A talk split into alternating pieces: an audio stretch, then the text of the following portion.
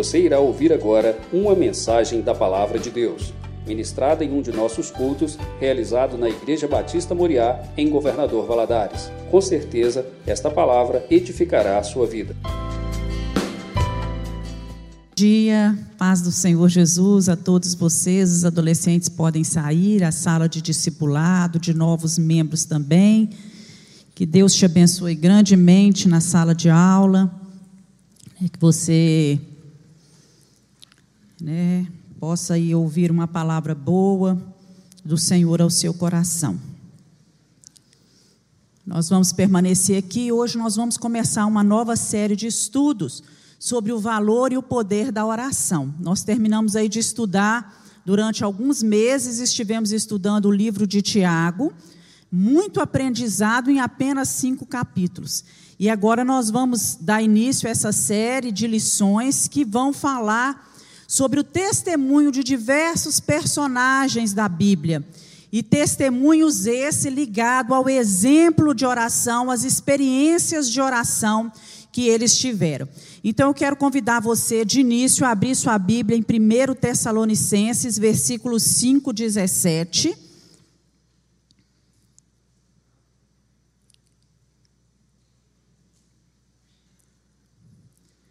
Que diz o seguinte: vamos ler juntos? Orai. Vamos repetir, irmãos?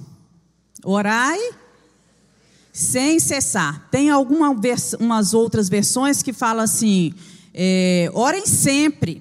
A outra diz assim: nunca deixem de orar. Outra ainda diz assim: orem constantemente.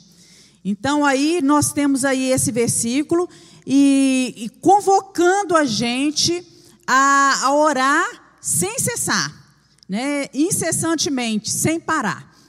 E nós poderíamos trazer inúmeras definições de oração. A mais comum que a gente ouve é que orar é falar com Deus, e realmente é isso, falar com Deus.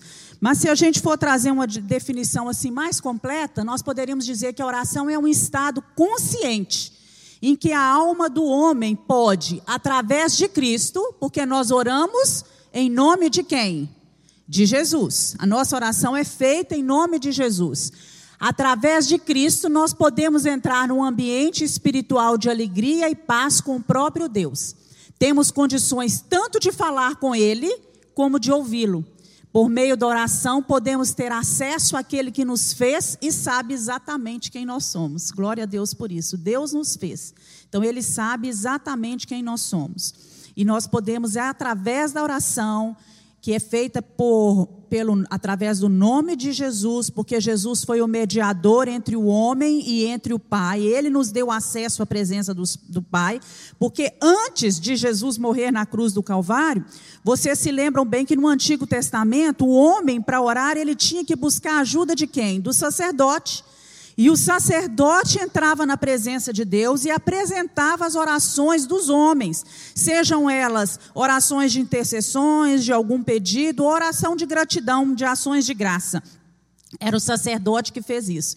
Agora, através de Jesus, nós temos acesso à presença desse Pai. Nós podemos tanto ouvir e como falar com Ele através da oração. Você pode dizer amém? Amém. Glória a Deus por isso. Louvado seja o Senhor por isso. Então, quando, lá em 1 Tessalonicenses 7, 5, 17, a gente lê orar sem cessar, dá a entender, o que eu entendo é o seguinte: que nós temos que amanhecer o dia, já sentando na cama e abrindo essa janela de intimidade com Deus, abrindo esse tempo durante as nossas 24 horas por dia e não fechar essa janela durante o dia. Isso tem que ficar aberto durante o dia todo. E é ter comunhão com Deus durante todo o nosso caminhar. É uma comunhão constante. Significa orar com persistência, com constância. Não quer dizer que você vai andar na rua o tempo todo, é, só falando palavras, falando palavras, Se bem que tem hora que alguém deve olhar para a gente no carro, né? Eu fico, tem hora que eu estou dirigindo, eu penso assim, quem está do lado deve estar tá pensando ao menos que eu estou cantando ou que eu estou doida. Né? Porque às vezes a gente fica o tempo todo falando, aproveitando os momentos, né? Você está ali no volante do carro, parou num sinal, você já começa a conversar e a falar com Deus, né? Então, na verdade, essa expressão orar sem cessar, ela simplesmente ensina que nós devemos manter uma regularidade na nossa vida de oração. Então, não devemos permitir que a nossa atitude e que a nossa disposição sejam vacilantes. Eu vou orar só uma vez ou eu vou orar de vez em quando? Não, é orar sempre. Lá em Lucas capítulo 18, contou-lhes Jesus uma parábola, o versículo começa assim: Contou-lhes Jesus uma parábola sobre o dever de orar sempre e não esmurecer. Orar sempre e não esmurecer. Então, quais são as causas que levam a igreja hoje, né, no tempo moderno, e quando eu falo de igreja, eu estou falando de gente, tá? A, a não orar sem cessar. Por que, que a igreja não ora? E o primeiro ponto é o estilo de vida moderno. Porque se você parar bem para analisar como é o mundo, nós podemos ver que em centenas de anos, de anos, o mundo ele permaneceu inalterável do ponto de vista científico, social e cultural. E que nos últimos, vamos dizer assim, dos últimos 70 ou mais, nos últimos 100 anos, 100 anos, houve muitos avanços revolucionários, tanto na área da ciência como da cultura, na sociedade de uma forma geral. Então, cada dia que passa, né, nós temos a sensação de que a oração ela já não cabe mais nesse mundo moderno. Nós vivemos todos muito ocupados, com muitos afazeres. Não é mais necessário orar, não é necessário mais perder esse tempo, né? passar esse tempo com Deus, porque hoje né, é, é, tem outras coisas, né, o mundo está muito avançado para isso tudo. Para você ter um exemplo, uma mãe, vamos comparar uma mãe há 50 anos, que um filho ia estudar fora, ia morar em outra cidade. É, ela praticamente ela não tinha acesso a esse filho. Era muito difícil. Ela tinha que mandar o quê? Carta. Escrever uma carta e mandar para o filho. Quanto tempo a carta demorava para chegar? Hoje não. O filho mora fora e a mãe o tempo inteiro pode falar com o filho através de uma vídeo chamada. Está conversando com ele e está vendo. Eu lembrei agora da, da minha netinha aqui, a Georgia, né, que tem um aninho. Ela fica colocando o dedo no telefone, falando vovó, mas quando ela escuta minha voz, ela não, ela não se conforma. Ela quer me ver. Entendeu? E ela só aceita aquilo quando ela me vê. E hoje é assim. Quando a gente vê as pessoas, um pai e uma mãe hoje que tem um filho estudando fora, pode rastrear o filho o tempo inteiro. Você pode saber onde seu filho está através do celular dele. Você pode aí procurar o irmão Cígio, colocar um rastreador no carro do filho, né? E você sabe onde o carro dele está estacionado, o que, que ele está fazendo naquele momento. Então são coisas assim que geram nos pais uma certa tranquilidade. Então, há 50 anos atrás, tinha que orar muito mais por esse filho, porque para você saber uma notícia dele era muito, muito mais difícil. Então, um fazendeiro que há 50 anos atrás semeava o seu campo, ele basicamente ele dependia de Deus o tempo todo. Ele tinha que ficar orando e pedindo a Deus para fazer o quê? Deus, manda chuva. Senhor, tem misericórdia, faz minha, minha colheita desenvolver. Hoje ele vai plantar de acordo com as previsões o quê? Meteorológicas. Ele olha e ali ele tem o acesso, ó, dia vai chover do dia tal, o dia tal é uma época propícia para plantar. Então esse mundo moderno nos gera mais tranquilidade, mais segurança e isso vai fazendo com que as nossas orações sejam mais, é, é, vamos dizer entre aspas, né? É o que pensa o mundo, desnecessárias porque nós temos o apoio da ciência, nós temos muito apoio nessa área tecnológica para é, é, nos dar certeza das coisas que, que irão acontecer. Também outra causa é o avanço do mal. Cada dia avança de uma forma avassaladoramente. Né? Então, nós vemos o seguinte: que hoje é uma corrupção generalizada. A gente olha para o Brasil né, e fica assustado, mas nos outros países também há essa corrupção. Avanço da miséria, da violência, da pobreza, tudo isso. Então as más notícias vão aumentando. E o homem, cada vez mais, ele, ele é amante de si mesmo. E muitas vezes a gente fica tão decepcionado com tudo isso que a gente pergunta assim: ah, vale a pena orar? Orar por quê? Parece que a gente ora e as coisas não mudam. Por que, que eu vou orar? Não é? Outra causa seria essa dicotomia entre orar e trabalhar. Nós somos hoje totalmente ativistas. Fazer coisas é muito valorizado. Quem está orando, aos olhos do mundo, não está fazendo nada. Ah, você não está fazendo nada, você está orando, então vamos fazer isso. Né? A ponto de que, se você precisar orar na sua casa, você tem que entrar num local e fechar a porta não é? Porque senão toda hora você é interrompido ou então chamado para poder fazer outra coisa. Então, ao, aos olhos do mundo, orar hoje é perder tempo. E nós precisamos é, é, eliminar essas causas da nossa vida e reconhecer que ainda hoje essa palavra do Senhor é para nós. Orai sem, sem cessar. No tempo de Jesus não era assim. Nós sabemos que as grandes coisas que Jesus fez foram todas precedidas por oração, por momentos de oração. Ele passava por momentos de oração. Então a oração, ela é a chave para o nosso poder espiritual, para a nossa vida espiritual, e nós precisamos redescobrir o seu valor. E eu espero que hoje, nessa manhã, a gente possa fazer isso juntos. A oração de Jesus era o que para ele? Era um recurso que ele tinha para fazer a sua humanidade aquietar-se. E ainda hoje é isso, é um recurso que nós temos para aquietar a nossa humanidade. E através de aquietar essa humanidade, quando ele aquietava essa humanidade, ele podia ouvir e ele podia falar com o Pai. Então, na oração, a alma de Jesus, do nosso Senhor, ela tinha condições de receber orientações para escutar, para escolher os seus discípulos é, receber conforto para aquele momento que estava antecedendo a sua morte, o seu sacrifício na cruz. Então, era um recurso que Jesus tinha para viver plenamente como um homem. E foi nos deixado esse recurso também para que possamos viver como homens de uma melhor maneira aqui nessa, nessa terra. E eu convido você a abrir sua Bíblia em Lucas capítulo 11, nós vamos ler do versículo 1 a 13. Lucas 11, 1 a 13.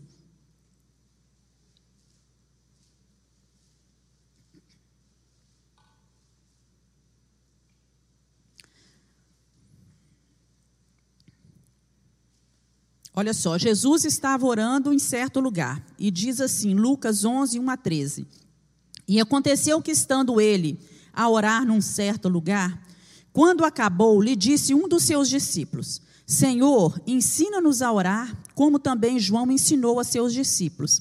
E ele lhes, e ele lhes disse: Quando orardes, dizei: Pai nosso que estás no céu, santificado seja o teu nome. Venha o teu reino, seja feita a tua vontade, assim na terra como no céu. Dá-nos cada dia o nosso pão cotidiano. Perdoa-nos os nossos pecados, pois também nós perdoamos a qualquer que nos deve. Não nos, induz, não nos conduzas à tentação, mas livra-nos do mal. Disse-lhes também: Qual de vós terá um amigo, e se for procurá-lo à meia-noite, e lhe disser: Amigo, empresta-me três pães Pois que um amigo meu chegou na minha casa, vindo de caminho, e não tenho que apresentar-lhe. Se ele, respondendo de dentro, disser: Não me importunes, já está a porta fechada e os meus filhos estão comigo na cama, não posso levantar-me para tus dar. Digo-vos que, ainda que não se levante a dar-los, por seu amigo, levantar-se-á toda a vida por causa da sua importunação, e lhe dará tudo o que houver mister. E eu vos digo a vós: Pedi, dá-se-vos-á, buscai e acharei, batei e abri-se-vos-á. Qualquer que pede, recebe. A quem busca, acha. E a quem bate, abrir-se-lhe-á. E qual o pai que entre vós, que, se o filho lhe pedir pão, lhe dará uma pedra? Ou também, se lhe pedir peixe, lhe dará um pe... por peixe uma serpente? Ou também, se lhe pedir um ovo, lhe dará um escorpião? Pois se vós, sendo maus, sabeis dar boas dádivas aos vossos filhos, quanto mais dará o Pai Celestial, o Espírito Santo, àqueles que lhe pedirem? Então, meus irmãos, não foi por um acaso que um dos membros aqui do grupo dos discípulos de Jesus, que estava com ele, tomou a iniciativa de pedir a Jesus que ensinasse aquele grupo de discípulos a orar. Porque era costume dos rabinos naquela época, nos mestres, ensinarem os seus seguidores a fazer orações. Então, esse discípulo de Jesus, para mim, ele tinha uma verdadeira compreensão de toda a grandeza que Jesus tinha. Porque ele, ele, ele deve ter pensado assim: olha, se um rabino, que é um rabino aqui, ensina os seus discípulos, quanto mais esse, que é o mestre dos mestres, não é? Que é o Senhor dos senhores, que é o próprio Senhor do, do universo. Senhor, nos ensina a orar. Ele estava pedindo algo que era de costume daquela época. E também é, é, nós sabemos que, que o aprendizado é, sobre a verdadeira oração, Jesus vai nos ensinando aí que primeiro ele começa com a palavra dirigida ao Pai. Ele começa, Pai nosso. Depois ele requer que nós elevemos o nosso pensamento ao lugar onde Jesus está, a sua morada, ao lugar da sua habitação. Pai nosso que estás no céu. E nesse convívio com Ele, nós devemos confessar que o nome dele é Santo. Pai nosso que estás no céu, santificado seja o teu nome. Ele vai dando todos os passos de uma oração. Né? Chamar Deus de Pai, né? reconhecer onde Ele está, é, reconhecer que o nome dele é santo. Depois ele fala para a gente que a oração revela submissão à vontade de Deus e ainda registra uma petição pelo nosso sustento. Pai nosso que estás no céu, santificado seja o teu nome, seja feita a tua vontade, assim na terra como no céu. O pão nosso de cada dia nos dá hoje. Então Jesus ensina também que envolve confissão de pecado, perdoa as nossas dívidas, assim como nós perdoamos aqueles que nos devem.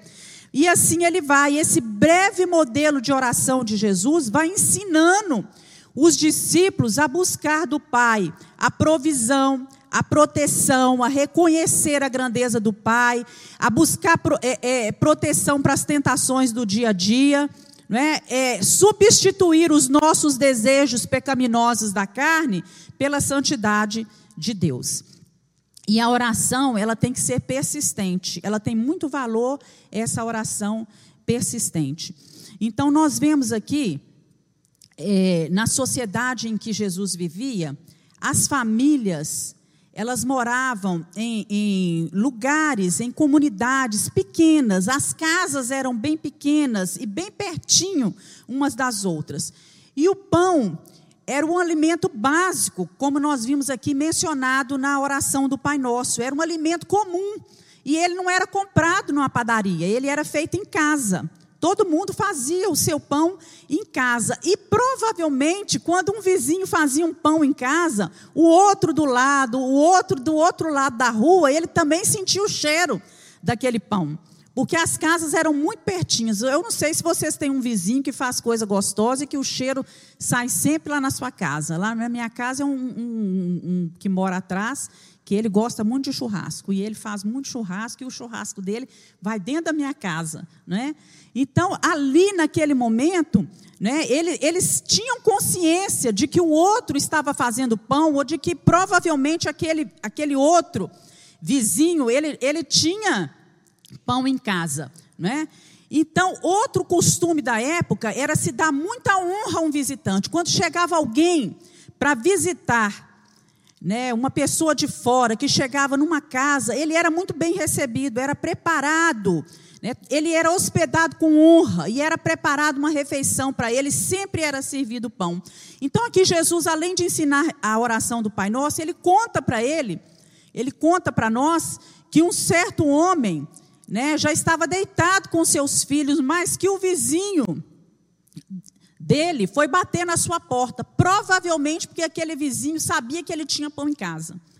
Porque tinha chegado uma visita na sua casa e ele não tinha ali o pão para oferecer. Então ele vai e bate, né? Ele já sabia que aquela hora o, o, o seu vizinho já estava deitado, mas era tão importante a presença de uma visita numa casa, isso para eles culturalmente tinha tanto significado que ele pensou: certamente, quando eu falar com meu vizinho que eu tenho uma visita em casa, ele vai se levantar e ele vai trazer o pão para mim. E aí o, o, o texto ainda completa: olha, se todavia, quer dizer, se por um acaso, não é? ele não se levantar, porque o, o, certo naquela época era se levantar, devido à importância que uma visita tinha, se ele não se levantar, ele vai se levantar porque você está importunando ele. Né? Mas esperava-se que de primeira ele levantar, ele levantasse. Então, esse pano de fundo da cultura aqui do, do Oriente Médio vai nos ajudar a entender essa parábola que Jesus contou e vai chamar a atenção da gente para a importância da persistência que nós devemos ter na oração. Né? Ele sabia que aquele homem estava deitado, mas ele sabia que ele também reconhecia a importância de servir pão para um outro, e ele, e ele iria falar que ele não tinha.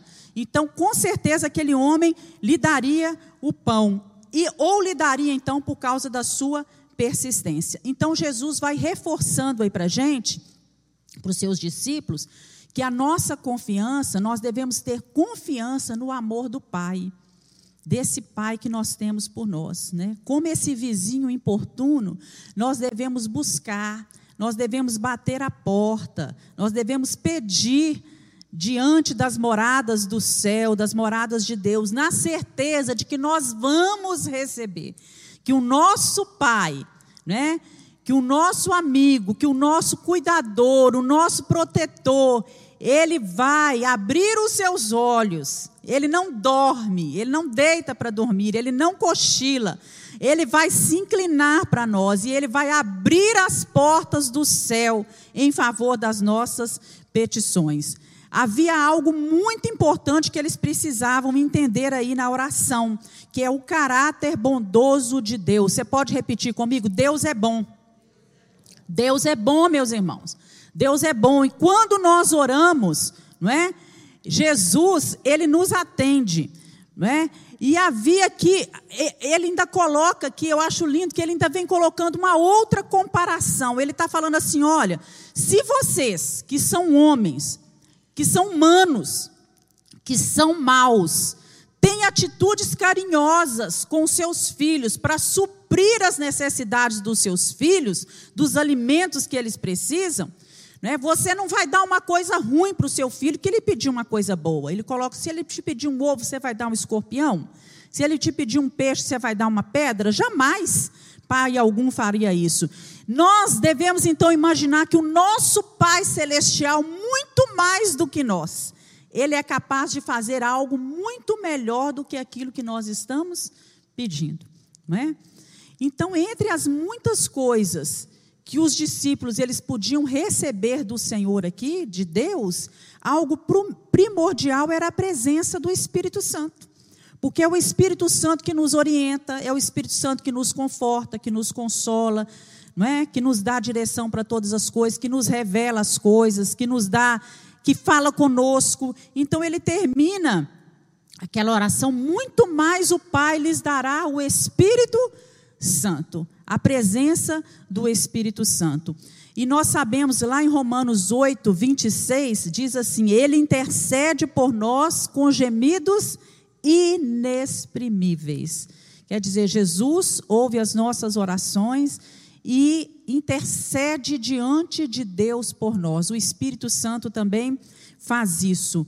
Então, a presença do Espírito Santo, ela orienta o discípulo para conquistar boas dádivas da parte de Deus. Abre sua Bíblia em Tiago 1,17 e veja o que diz. Né? As boas dádivas, os presentes, tudo isso tem origem em Deus. Tiago 1,17. toda boa dádiva, todo dom perfeito são lá, são lá do alto, descendo do Pai das luzes, em quem não pode existir variação ou sombra de mudança. Quer dizer, todo presente, toda coisa boa, tudo que é perfeito, vem do alto, vem do Pai das luzes. E agora nós vamos falar um pouquinho que benefícios que a oração traz para nós. Quais são os benefícios? E eu coloquei aqui, primeiro, a, a, a, a oração, ela revela quem você é, ela revela quem nós somos. Quando nós vamos orar, a nossa oração não deve ser como um catálogo, um, um menu, um catálogo de petições. E ali você tem aquele catálogo e vai, vai pedindo todas as coisas. É correto orar pedindo as coisas a Deus? Sim, é correto, não é? Mas eu estou falando aqui de uma oração diferente. Não é simplesmente essa oração de petição, é essa oração de conhecer a Deus e de ser conhecido por Deus. Então, quando estamos orando sinceramente, nós passamos a dar conta da nossa pequenez, das nossas limitações, do nosso vazio, dos nossos pecados. Quando começamos a orar, nós reconhecemos o quão nós somos fracos e necessitados de Deus. Isso acontece através da oração. Então nós damos conta de quem é Deus e de quem nós somos e quem nós somos realmente. Quem é Deus é através da oração, o poder que Deus tem, a grandeza que Deus tem. E isso vai produzir em nós quebrantamento. Lá no Salmo 51, abre aí, Salmo 51, 17, diz assim: Sacrifícios agradáveis a Deus são um espírito quebrantado um coração quebrantado, compungido e contrito, não desprezarás, ó Deus. Então Deus não despreza um coração que está quebrantado, que está compungido, que está contrito diante deles. E o nosso coração deve se quebrantar diante da grandeza de Deus. Na presença de Deus, nós sentimos que nós não somos nada, que nós não podemos nada. E nós começamos a perguntar a Deus coisas da seguinte forma: Senhor, quem sou eu para que o Senhor me ame tanto assim? Senhor, quem sou eu? O que, que o Senhor achou em mim? para que o Senhor enviasse Jesus para morrer na cruz por mim. Senhor, eu não mereço isso. Realmente eu não mereço. Senhor, quem eu sou? Que privilégio eu tenho para servir o Senhor com os meus dons, para servir a Ti com esses meus dons, né? E às vezes nós pensamos que servir a Deus é, é nós fazemos, servimos a Deus para fazer um favor para a igreja e que estamos fazendo até mesmo um favor para Deus, ou então é para ajudar o pastor, ou para ajudar algum amigo nosso que é líder de algum departamento, e a gente oferece essa ajuda e serve simplesmente para fazer isso, mas é totalmente diferente. Nós temos o privilégio de servir a Deus. E quem somos nós para poder fazer isso, né? Então, quando nós vivemos essa vida de oração, com esse coração contrito, com esse coração quebrantado diante de Deus, a coisa muda. A pergunta passa a ser: Senhor, quem sou eu, né, para poder te servir? Não estou fazendo favor nenhum para Deus. Tudo que eu fizer para o Senhor ainda é pouco diante de tudo que eu tenho recebido das tuas mãos, da tua grandeza. Eu não mereço esse privilégio de servir o Senhor. Quem sou eu? para trazer dízimos e para trazer ofertas. Abre sua Bíblia lá em 1 Crônicas, versículo 14.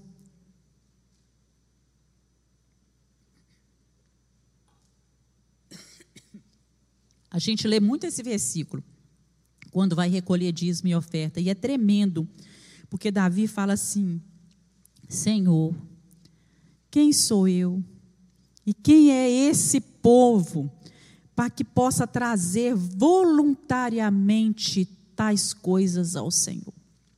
Davi vai orando e vai falando: Senhor, quem sou eu para que eu traga alguma coisa para o Senhor? Tudo vem de ti e da tua mão tu damos. Isso aqui que eu tenho, esse dinheiro que eu tenho, o ouro que foi ofertado, ele vai falando assim: a prata que foi ofertado, os novelos de lã que foram ofertados para bordar as coisas, as tábuas, a madeira, tudo que foi ofertado, tudo pertence ao Senhor. E está vindo das tuas mãos. Quem sou eu? E quem é esse povo? Nós não merecemos isso. de pegar daquilo que é nosso e entregar ao Senhor. Então, essa revelação, é, essa, essa, a oração vai revelando para a gente isso. Senhor, quem sou eu para estar na casa do Senhor?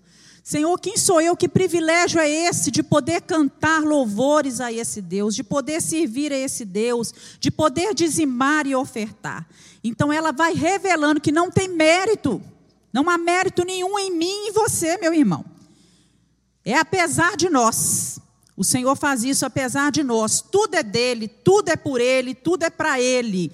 Não é? é pura graça, amor e misericórdia. É pura graça de Deus, é pura misericórdia do Senhor. Um dos benefícios que a oração traz também para a gente é perdão de pecados. Não é? Lá no Salmo 19, 12, fala assim: Quem há que possa discernir as próprias faltas? Absolve-me daquelas que me são ocultas. O salmista ora e vai pedindo perdão pelos seus pecados ocultos. É como se ele estivesse falando com Deus, Deus, aqueles que eu conheço, que eu estou vendo, eu tô, eu tô, eu já estou pedindo perdão. Mas tem algumas coisas que a minha consciência ainda, ela não, não assimilou. Não deu conta ainda que é pecado. Então, que o Senhor me revele que isso é pecado, que é desagradável ao Senhor. Absolve-me dessas culpas. Lá em 1 João 1, 8 a 9 diz: se, se dissermos que não temos pecado nenhum, a nós mesmos nos enganamos. A verdade não está em nós. Se confessarmos os nossos pecados, Ele é fiel e justo para nos perdoar os pecados e nos purificar de toda injustiça. Se dissermos, portanto, que não temos cometido pecado, fazemo-lo mentiroso e a sua palavra não está em nós. Não existe quem não tenha pecados. Quem acha que não tem pecado está enganando a si mesmo, como diz a palavra do Senhor. E como eu posso ser perdoado? Através da oração de arrependimento e confissão de pecados. É orando nos arrependendo através da oração, falando com Deus através da oração, porque oração não é isso? Falar com Deus? Então, falando com Deus do nosso arrependimento, confessando os nossos pecados, reconhecendo que a obra de Cristo na cruz ela é perfeita e completa. Se eu arrependo e eu confesso o meu pecado e eu deixo, através da oração o Senhor me perdoa, Ele nos limpa, Ele tira a culpa da nossa mente e nos torna livre para erguer a cabeça novamente. Glória a Deus por isso. Você pode dizer glória a Deus? Ele nos perdoa, ele nos limpa, ele tira a nossa culpa, tira a nossa culpa e ele nos ergue para erguer, e ele nos coloca é, de pé novamente para erguer a cabeça, livres para servir o Senhor. Lá em Hebreus 9,14 diz: Muito mais o sangue de Cristo pelo seu Espírito Santo, a si mesmo, se ofereceu sem mácula a Deus. E Ele vai purificar a nossa consciência de obras mortas para servirmos ao Deus vivo. É o Espírito Santo, é o sangue de Jesus que purifica a nossa mente, que tira de nós essa culpa. A oração nos faz também, como o salmista diz lá no Salmo 17, versículo 5, caminhar com Deus. Ele faz uma oração muito linda, ele ora e pede assim: Senhor, é, dirige os meus passos nos teus caminhos, para que as minhas pegadas não vacilem. Então ele vai orando e pedindo: Deus, dirige os meus passos, não deixe o meu pé escorregar. Essa é a oração dela. Que eu esteja sempre no teu caminho, que eu não peque.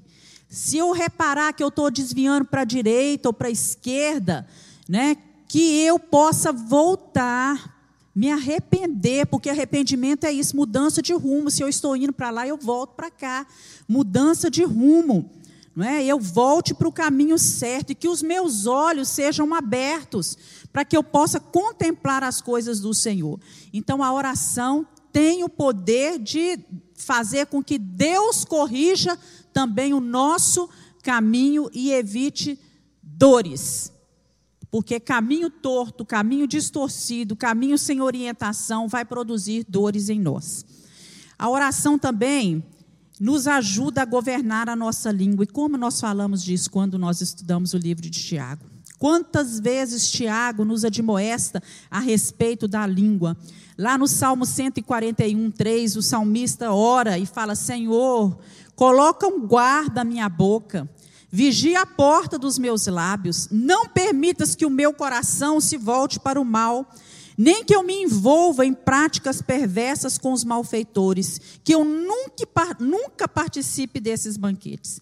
Então, o que ele está dizendo é o seguinte: Senhor, põe sentinela, põe guarda aqui nas minhas, na minha boca, não deixa, me deixa pensar, Senhor, que eu pense antes de falar. Isso aqui, né, essa palavra vai abençoar ela vai edificar ou ela vai machucar? Se vai machucar, então fecha a boca. Põe guarda. Põe sentinela, fecha a boca. Porque a língua ela tem capacidade de pôr fogo, ela tem capacidade de destruir, de matar, e ela só pode ser governada, como Tiago nos fala, através da oração. Nós precisamos pedir a isso a Deus todos os dias. Então, se você quer que da sua boca né, é, saia bênção, saia palavras de prosperidade, de alegria, de ajuda, palavras que edificam, que enriquecem as pessoas, você precisa orar. E você precisa pedir a Deus ajuda, porque sozinho você não consegue fazer isso. Ela é um pequeno membro, mas que tem um poder violento. Então, nós precisamos da ajuda do Senhor. E a oração produz em nós também compreensão espiritual. Abre lá no Salmo 119, 18 e olha a oração que o salmista faz. No Salmo 119, versículo 18. Abra os meus olhos, ele ora. Abre os meus olhos, ou desvenda os meus olhos, para que eu contemple as maravilhas da tua lei. Então o salmista, ele ora para compreender a palavra para saber o que Deus está falando, ou o que Deus está fazendo. Ele ora pedindo a Deus: Deus, abre os meus olhos espirituais. Não deixa os meus olhos fechados, não deixa passar desapercebido as coisas ao meu redor, não. Né? Ilumina minha mente, é essa oração dele, para que eu possa compreender a vontade do Senhor. Lá na oração do Pai Nosso tá, tem isso, Senhor, me ajuda a fazer somente a tua vontade. É que eu possa entender a tua vontade, porque quando a gente conhece a vontade de Deus e está no centro da vontade de Deus, a nossa vida aqui nessa terra, ela é mais agradável, ela é melhor, é menos sofrimento, menos dor. Então, essa tem que ser a nossa oração: pedir a Deus para trazer em nós compreensão das coisas espirituais abrir os nossos olhos, desvendar os nossos olhos para aquilo que muitas vezes está encoberto. Tem gente que, que não aceita ninguém falar nada um pouco diferente daquilo que ele pensa, daquilo que ele acha, né, daquilo que ele é, vê para ele como certo. Então nós precisamos, e nem sempre nós estamos certos, né, meus irmãos? A única coisa que está certa é a palavra do Senhor, é o próprio Jesus. Nós precisamos pedir a Deus, Deus, nos coloque aqui no centro da tua palavra, para que os nossos olhos sejam abertos, para que a gente possa entender que há outras possibilidades, que o Senhor quer fazer outras coisas também. Outro benefício que a oração nos traz é sabedoria. Aí nós vamos voltar lá no livro de Tiago. Tiago, capítulo 1, versículo 5, diz assim: Se alguém entre vós, se alguém entre vós necessita de sabedoria, peça a quem? Peça a Deus, que a todos dá liberalmente, e não lhes impropera e ser-lhe-ás concedido. Olha só, não nega, Deus não nega a sabedoria, vai ser concedido. Então nós precisamos de sabedoria quando? Ao meu ver, o tempo todo. A nossa vida, da hora que nós acordamos até a hora de deitar, nós precisamos de sabedoria que vem do alto. Quantas bobagens nós, nós fazemos, quantas palavras que às vezes nós né, é, falamos ou, ou lançamos sobre as pessoas que foi pura falta de sabedoria. Precisamos pedir a Deus, né? Então não tome decisão nenhuma na sua vida sem pedir sabedoria ao Senhor. Ah, eu preciso fazer tal negócio. Deus me dá sabedoria. Entra nesse negócio comigo. Me dá direção. Me revela a tua vontade. Eu preciso viajar para tal lugar. Senhor, é isso que o Senhor quer mesmo? Me dá sabedoria para saber qual que é a vontade do Senhor. Abre os meus ouvidos, abre os meus olhos. Olha só, tudo que nós fomos falando até agora. Desvenda os meus olhos para entender se é isso mesmo, se é esse o local que o Senhor quer que eu coloque, que eu vá. Então, se você não tem sabedoria, o que, que você tem que fazer? Orar. e pedir a Deus, porque Ele dá a todos liberalmente. Quer dizer, Ele tem quantidade de sabedoria pronta para poder distribuir a cada um de nós. E oi, foi, né?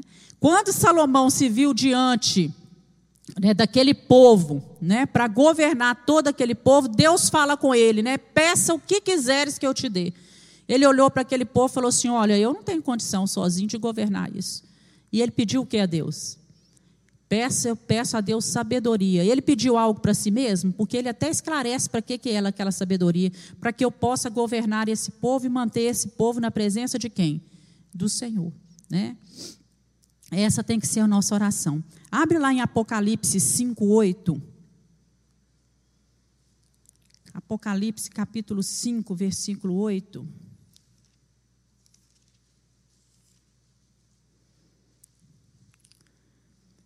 Que diz o seguinte: E havendo tomado o livro, os quatro animais e os vinte e quatro anciãos prostraram-se diante do cordeiro, tendo todos eles harpas e salvas de ouro cheias de incenso, que são as orações do povo. No antigo tabernáculo tinha o altar do, do incenso. E aquele altar do incenso, né, quando subia aquele cheiro na presença do Senhor, aquilo ali representava as orações que chegavam à presença do Pai. E aqui também fala que haviam salvas taças de ouro cheias de incenso, e esse incenso subia. O que, que estava subindo ali, irmãos?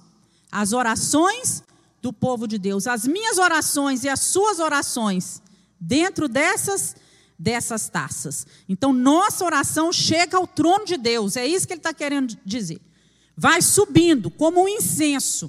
Se alguém acender um incenso lá atrás, provavelmente aqui na frente nós vamos sentir o cheiro, não é? Então as orações vão subindo, ela não fica parada no teto, não é? E aí em Apocalipse, se você virar a página um pouquinho, Apocalipse capítulo 8, versículo 3 a 5, diz assim: E veio outro anjo e pôs-se junto ao altar, tendo um incensário de ouro e foi-lhe dado muito incenso para o pôr com as orações de todos os santos sobre o altar de ouro que está diante do trono. E o fumo do incenso subiu com as orações dos santos, desde a mão do anjo até diante de Deus. E o anjo tomou o incensário e encheu do fogo do altar e o lançou sobre a terra. E houve depois vozes, trovões, relâmpagos e terremotos. Irmãos, quando a gente lê isso aqui e a gente vê o que, vai ver o que, que significa, a gente se emociona e chora. As nossas orações estão subindo diante de Deus. Elas estão indo até a presença do Pai. Elas não ficam paradas aqui. A única coisa que para a nossa oração aqui é o que, irmãos? Pecado. O nosso pecado faz separação entre nós e o nosso Deus. O nosso pecado impede as nossas orações de chegar até Deus. Mas se você está com a sua vida na presença do Senhor, se você tem orado, se você tem clamado, as suas orações estão subindo. E essas orações estão subindo, mas elas serão lançadas na terra. Olha só o que diz aqui. E lançou, é, e o anjo tomou o incensário. O que, que estava no incensário? As orações tomou o incensário, encheu ele de fogo do altar e lançou ele sobre a terra. Quer dizer, a resposta é lançada na terra. A resposta vem. O Senhor manda a resposta, Ele lança a resposta às nossas orações na terra. E essas e essa resposta, ela vai produzindo mudança. Às vezes elas chegam, né, como um terremoto, abrindo portas quebrando barreiras, jogando por terra, como relâmpago, iluminando, produzindo né, luz, iluminando, dando uma direção nova. São as nossas respostas, as, são as respostas nossas orações lançadas na terra, produzindo mudanças. Então, cada vez que você ora pelo seu filho, a sua oração está subindo e a resposta é lançada em nome de Jesus. Cada vez que você ora pelo seu marido, pela sua esposa, pela sua família, Deus ouve, a sua oração sobe e a resposta é lançada na terra.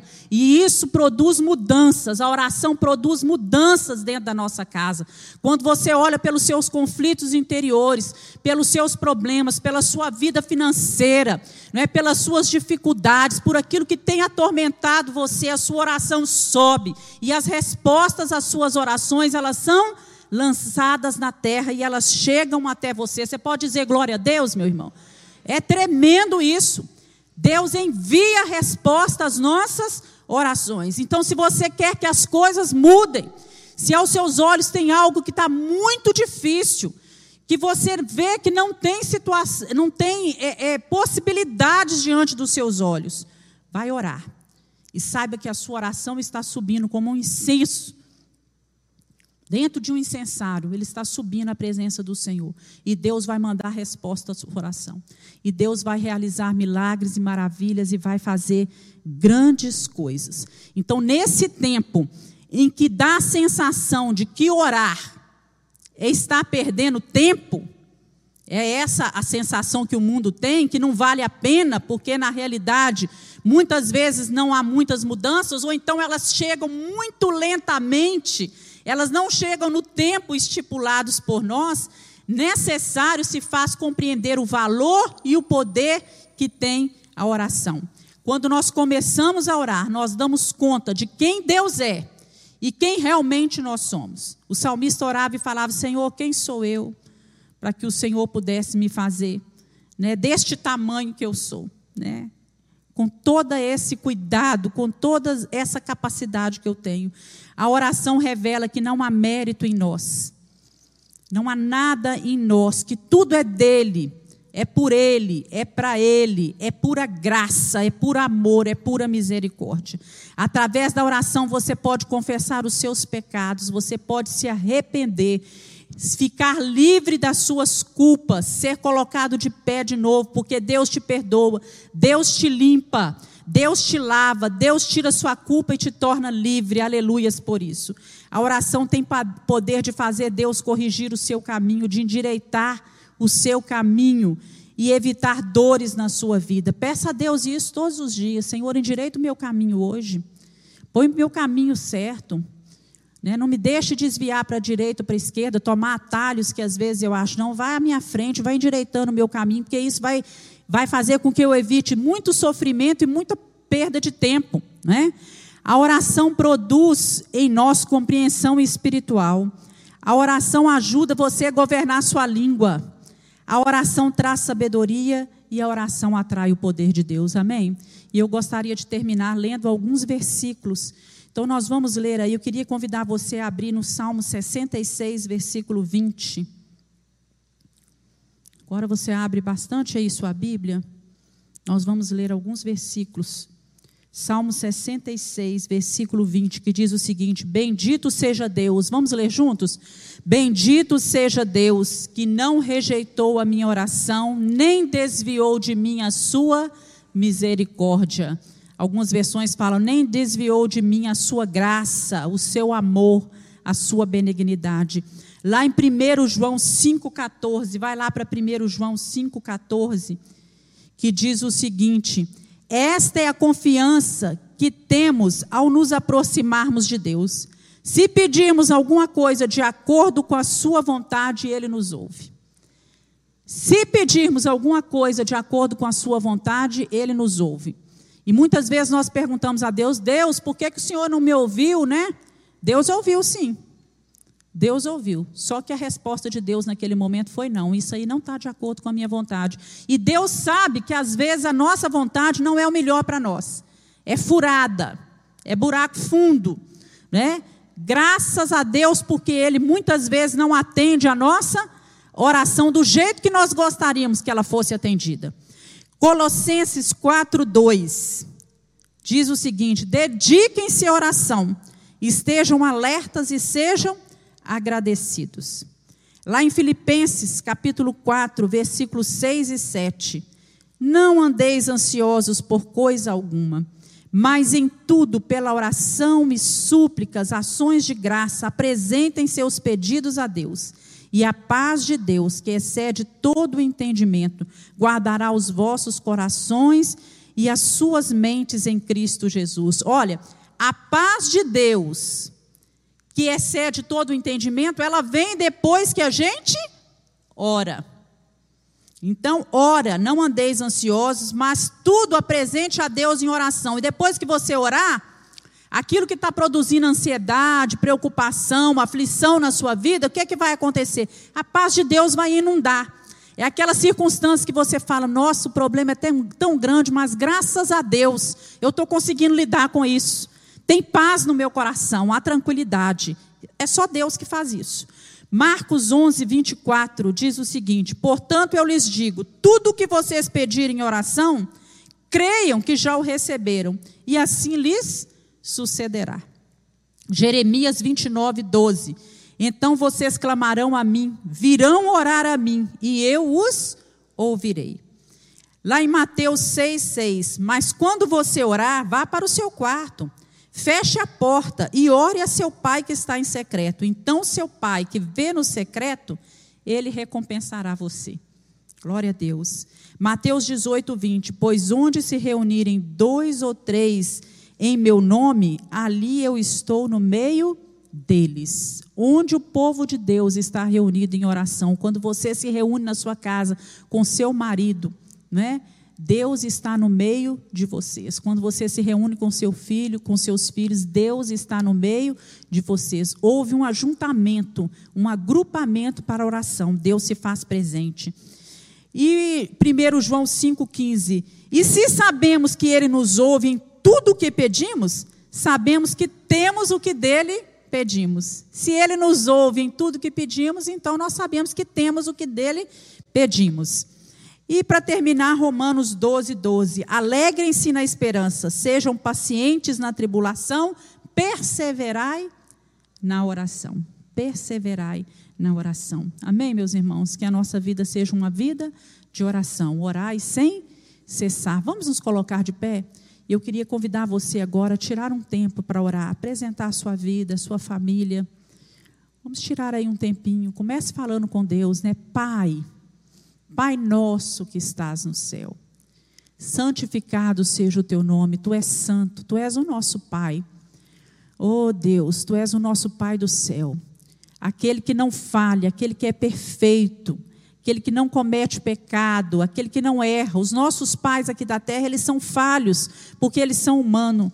E apesar de nos amarem muito, muitas vezes eles erram conosco, mas tu és o Pai que não erra nunca que conhece todas as nossas necessidades, que nos vê por fora e nos vê por dentro. Nós queremos dizer nesta manhã que o teu nome é santo, que o teu nome é poderoso, que o teu nome é grandioso.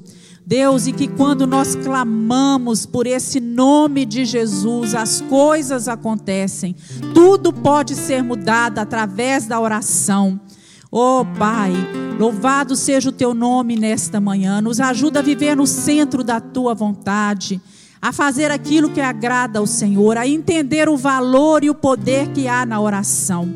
Não nos deixe trazer à nossa mente essa sensação de que orar é perder tempo, que há coisas mais importantes. Que a oração seja prioridade, que esse tempo de intimidade com Deus seja prioridade, que possamos acordar durante a manhã, é, é, na nossa manhã, já começando a falar com o Senhor. No livro de Salmos, em toda a Bíblia, nós somos orientados a orar pela manhã, a orar pela hora do almoço, a orar à tarde, a orar à noite, a orar pelas madrugadas. Que em todo tempo nós possamos orar buscando ao Senhor.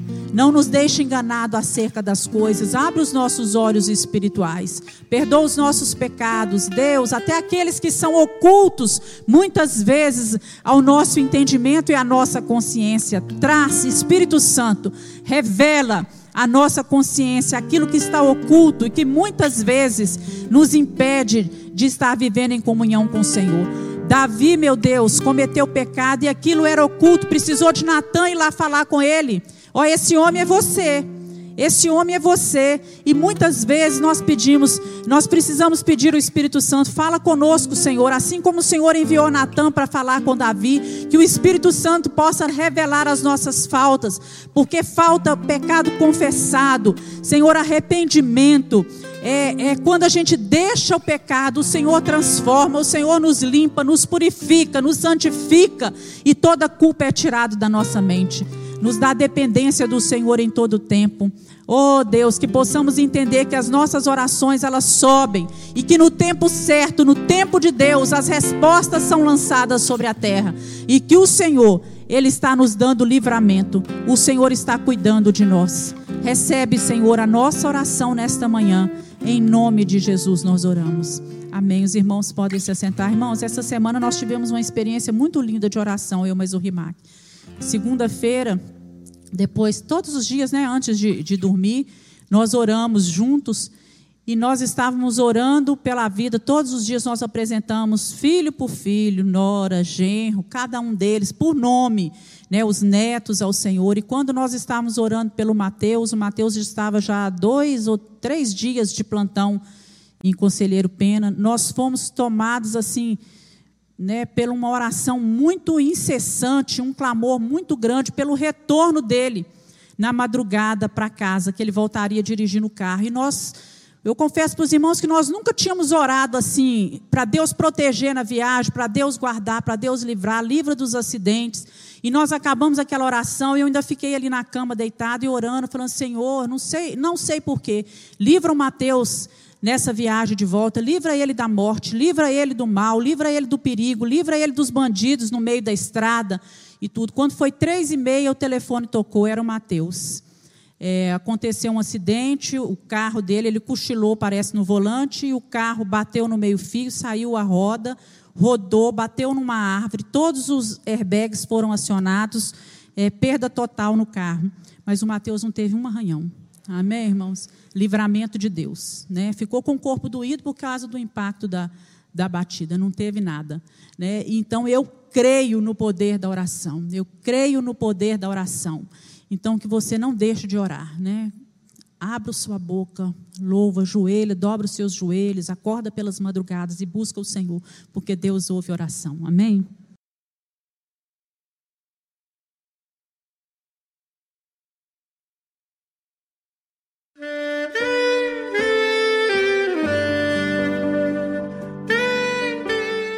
Querido amigo, Deus se interessa por você. Ele conhece as circunstâncias atuais da sua vida. Não hesite em buscá-lo. Em Jeremias 33, versículo 3, ele nos diz: Clama a mim e responder-te-ei, e anunciar-te-ei coisas grandes e ocultas que não sabes.